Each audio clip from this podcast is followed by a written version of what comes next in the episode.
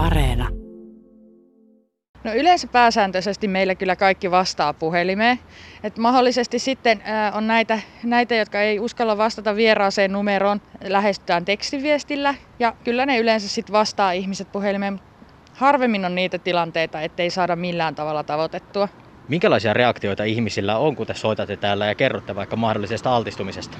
No jotkut on osannut jo odottaakin sitä, että jos on tietää mahdollisesti altistuneensa tai on lähipiirissä joku, joka on sairastunut koronaan.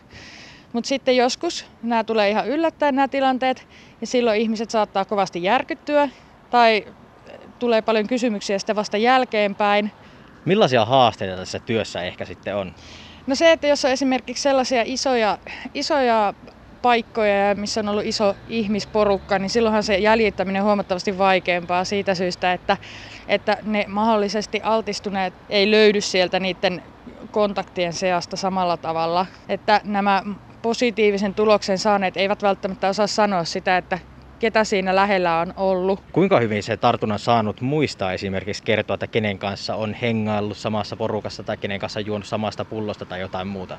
No yleensä ihmiset muistaa ihan hyvin, varsinkin sitten kun heitä kontaktoidaan jälkeenpäinkin vielä uudestaan. Monesti kun tehdään tarkentavia kysymyksiä. Joskus sitten on semmoinen semmoisia tilanteita, että ollaan oltu isolla porukalla jossakin, missä saattaa olla, että on ollut paljon vieraita ihmisiä myöskin. Tai sitten jos on työpaikalla esimerkiksi tapahtunut joku tämmöinen altistumistilanne, niin sieltä on välillä hyvin vaikea saada selville. Ihmiset ei tunne toisiaan, niin eivät osaa sanoa sitten kenen kanssa olleet lähikontaktissa. Entä jos sitten näistä nuorista vielä puhutaan, niin jos on alaikäinen tai 15-vuotias esimerkiksi, joka on altistunut vaikka koronalle, niin otetaanko tällaisessa tilanteessa yhteys suoraan nuoreen vai ollaanko vanhempi yhteydessä? No ensisijaisesti hän jutellaan, 15-vuotias osaa jo itsekin kertoa, kenen kanssa esimerkiksi on ollut tekemisissä ja ymmärtää ohjeet. Tietysti paljon tehdään myös tämän ikäisten vanhempien kanssa yhteistyötä. Monesti ne 15-vuotiaatkin haluavat vielä itsekin, että ollaan yhteydessä myös vanhempien kanssa.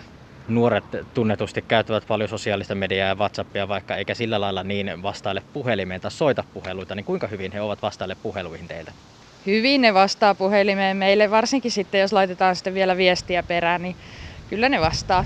Jos mietitään tätä koronavilkku, jossain vaiheessa sanottiin, että ladatkaa kaikki puhelimen, niin kuinka suuri hyöty tällä hetkellä on vielä koronavilkusta tässä koronatartuntojen jäljityksessä? Tämmöisissä isommissa altistumistapauksissa, missä mietitään sitä, mikä mahdollisesti se altistumispaikka on ollut, niin sen selvittämiseksi se koronavilkkusovellus voi olla niin ihan hyödyksi.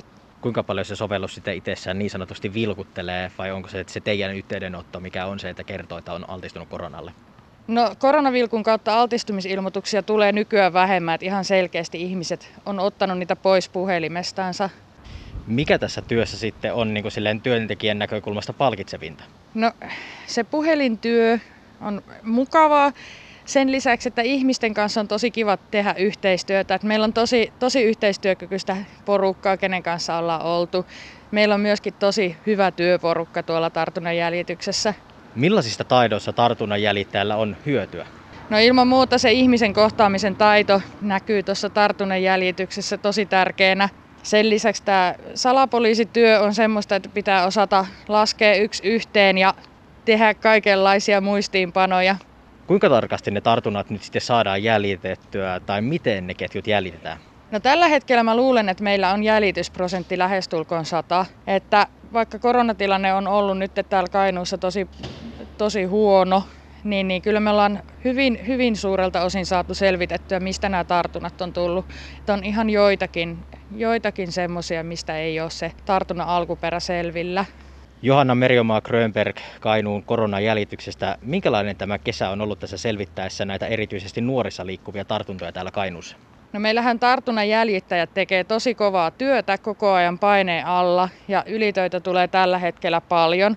Et mihinkään muuhun juurikaan ei tartunnan jäljityksestä pystynyt irrottautumaan. Et siitä syystä se johtaa sitten siihen, että esimerkiksi nämä puhelujonot voi ruuhkautua. Minkälaisia ne on ne tyypilliset oireet, mitä ihmisillä on, kun ne hakeutuvat tuonne koronatesteihin? No lieviä flunssaoireita, kurkkukipua, nenää voi olla tukossa tai vuotaa päänsärky ja lihaskivut on semmoisia tosi tavallisia koronaoireita, mitkä johtaa siihen, että ihmiset hakeutuu näihin testeihin. Minkälaisia toiveita tai terveisiä teillä koronajäljityksessä olisi tässä pahenevassa koronatilanteessa vielä ihmisille? No yritetään jaksaa vielä vähän aikaa. Muistetaan suojautumisohjeet ja pysytään turvavälin päässä toisistamme. Eli vanhaa tuttua, mitä kaikki ollaan tässä puolentoista vuoden ajan opittu ehkä tekemään. Kiitos paljon haastattelusta Johanna Merjomaa Grönberg.